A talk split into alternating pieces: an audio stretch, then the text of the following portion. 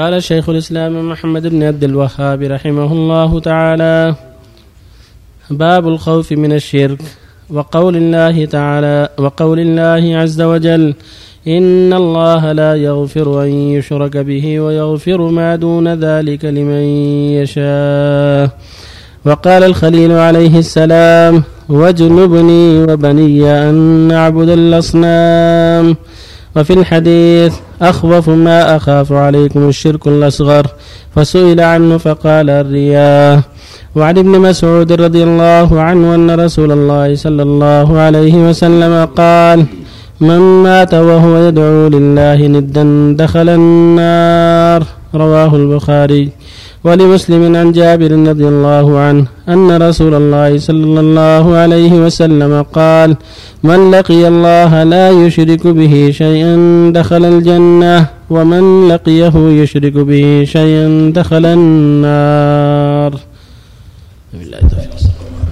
صلى الله وسلم على رسول الله وعلى آله وأصحابه ومن اهتدى بهداه. أما بعد هذا الباب عقده المؤلف في بيان الخوف من الشرك. وأنه يجب الحذر منه لأنه أعظم الذنوب وأشدها وأخطرها. فالواجب الحذر منه يجب على كل مؤمن وعلى كل مسلم أن يحذره. لأنه قد وقع في الناس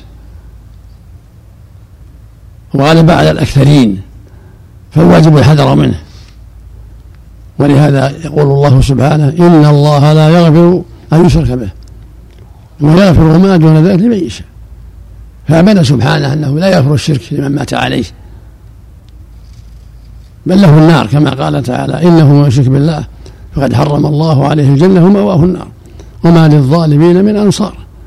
قال تعالى ولو أشركوا لحبط عنهم ما كانوا يعملون. وقال تعالى وقدمنا إلى ما عملوا من عمل فجعلناه هباء منثورا. قال عن إبراهيم أنه قال عليه الصلاة والسلام واجنب لي ونبي وبني أن نعبد الأصنام. إذا كان إبراهيم يخاف على نفسه وعلى بنيه الشرك كيف بغيره؟ يقول جل وعلا عن إبراهيم أنه قال واجنب لي وبني أن نعبد الأصنام. قبلها رب اجعل هذا البلد آمنا واجنبني وبني أن نعبد الأصنام. فإبراهيم الخليل عليه الصلاة والسلام يسأل ربه أن يجنبه وبنيه عبادة الأصنام. وما ذاك إلا لعظم الخطر. ولهذا قال إبراهيم التيمي رحمه الله فمن يأمن البلاء بعد إبراهيم؟ إذا كان إبراهيم لا يأمن ويسأل ربه العافية فمن يأمن بعد ذلك؟ فالحديث يقول صلى الله عليه وسلم أخوف ما أخوف ما أخاف من الشرك الأصغر فسأل فسئل عنه فقال الزيان أخوف ما يخاف على الصالحين الشرك الأصغر لأن الشرك الأكبر قد يعرفونه ولا يخفى عليهم لكن الشرك الأصغر قد يبتلى به الصالحون وهو الرياء في قراءة أو صلاة أو صوم أو حج أو غير هذا. فلهذا خافه النبي عليهم فيجب الحذر منه.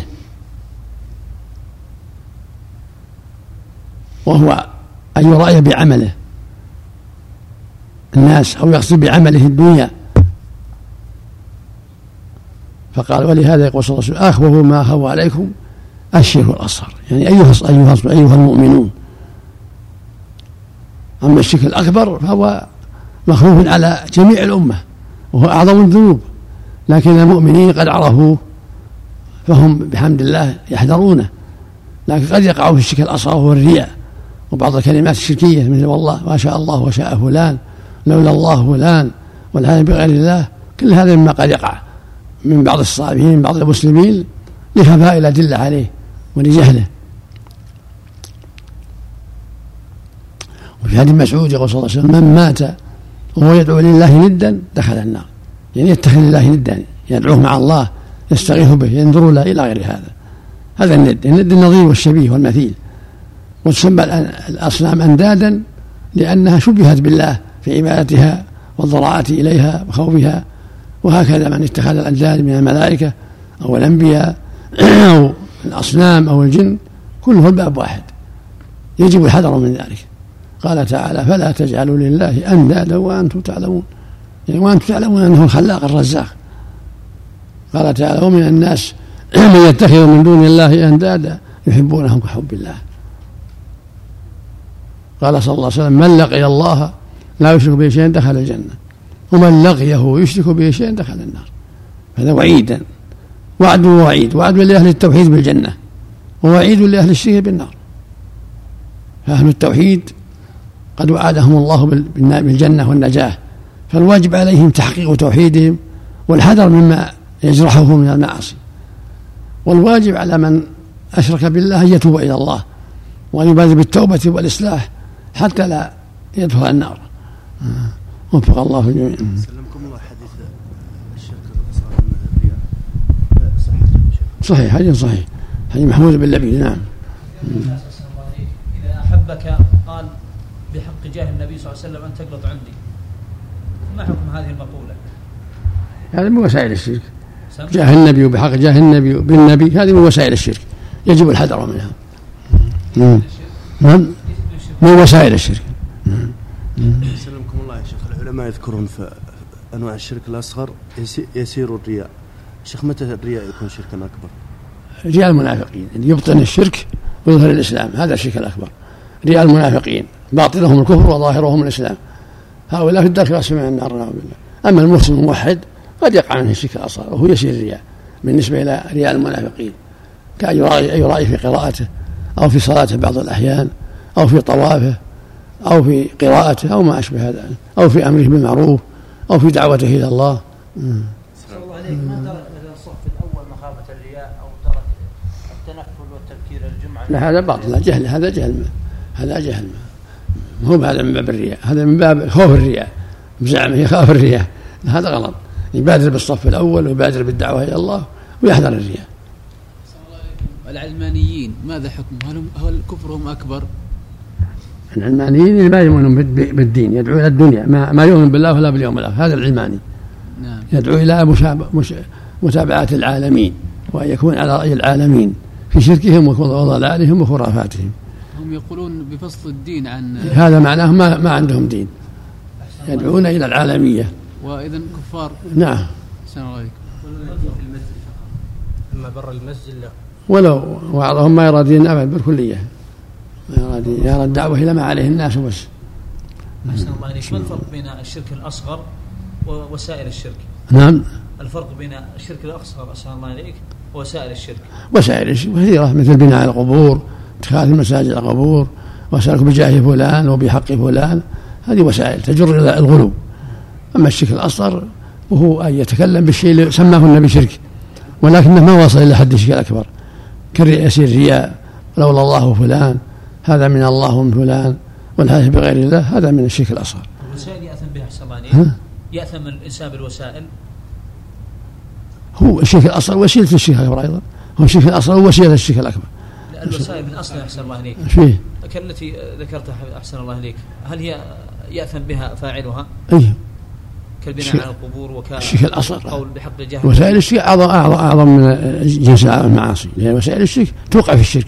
نسأل الله هذا وهي البدع. البدع أعظم من المعاصي. الغلو في البناء على البقور واتخاذ المساجد أعظم من جنس المعاصي.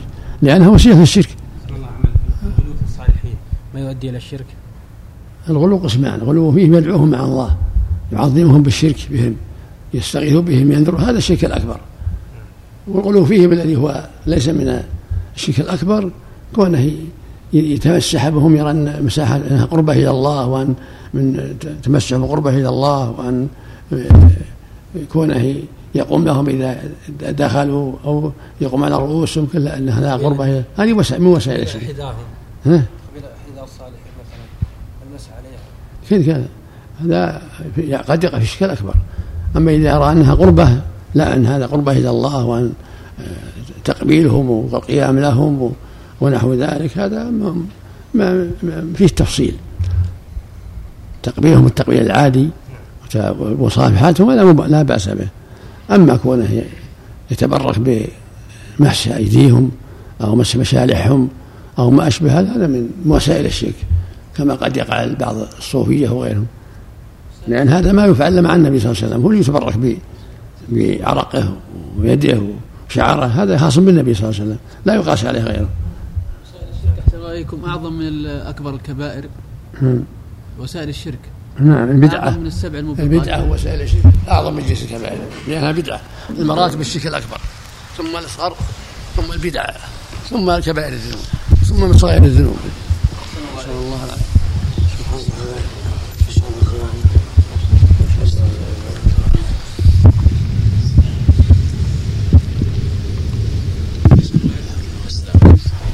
في أمان الله يا شيخ في أمان الله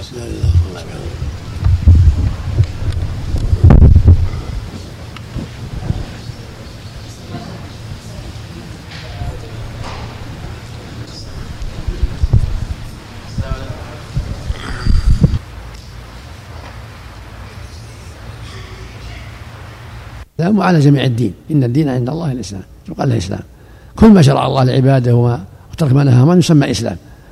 وتسمى الأركان الخمسة إسلام. وتسمى الشهادتين إسلام. ويسمى الدين كله إسلام. إن الدين عند الله الإسلام. ومن يبتغي الإسلام فلا يقبل منه. ويقول جل وعلا اليوم أكملت لكم دينكم وأتممت عليكم نعمتي ورضيت الإسلام دينا. الإسلام شهادة أن لا إله إلا الله وأن محمدا رسول الله وأداء فرائض الله وترك محارم الله. وعموده الصلاة. يعني العمود الأعظم بعد الشهادتين. وذروة سالم في الجهاد في سبيل الله لأن الجهاد ينمي الإسلام ويرفع شأن الإسلام ويرفع شأن المسلمين. ثم قال ألا أخبرك بملاك ذلك كله يعني بما يملك عليك هذا يملك عليك هذا الخير قلت بلى يا رسول الله. فأشار إلى لسانه وقال كف عليك هذا. فقلت يا رسول الله إنا لمؤاخذ ما يتكلم به. فقال ثكلك أمك يا معاذ وهل يكب الناس في النار على وجوههم أو قال على مناخرهم إلا حصائد وألسنتهم. ثكلك أمك كلمة يقولها العرب لا يراد معناها مثل ربت يداك واشباهها والمقصود تأكيد الكلام. والشاهد قوله وهل يكب الناس في بيان خطر اللسان وأن الواجب العناية به وحفظه وصيانته لعلك تسلم من شره. يقول النبي صلى الله عليه وسلم لما سئل عن الغيبة قال ذكرك أخاك ما أكره. قيل يا رسول إن كان في أخي ما أقول قال إن كان فيما تقول فقد اغتبته وإن لم يكن فيه فقد بهته. فالذي يتكلم في عرض أخيه إن كان صادقا فقد اغتابه وإن كان كاذبا فقد بهته فهو على شر عظيم نسأل الله العافية. فالواجب الحذر من الغيبة كلها بنوعها نسأل الله العافية. رزق الله جميع العافية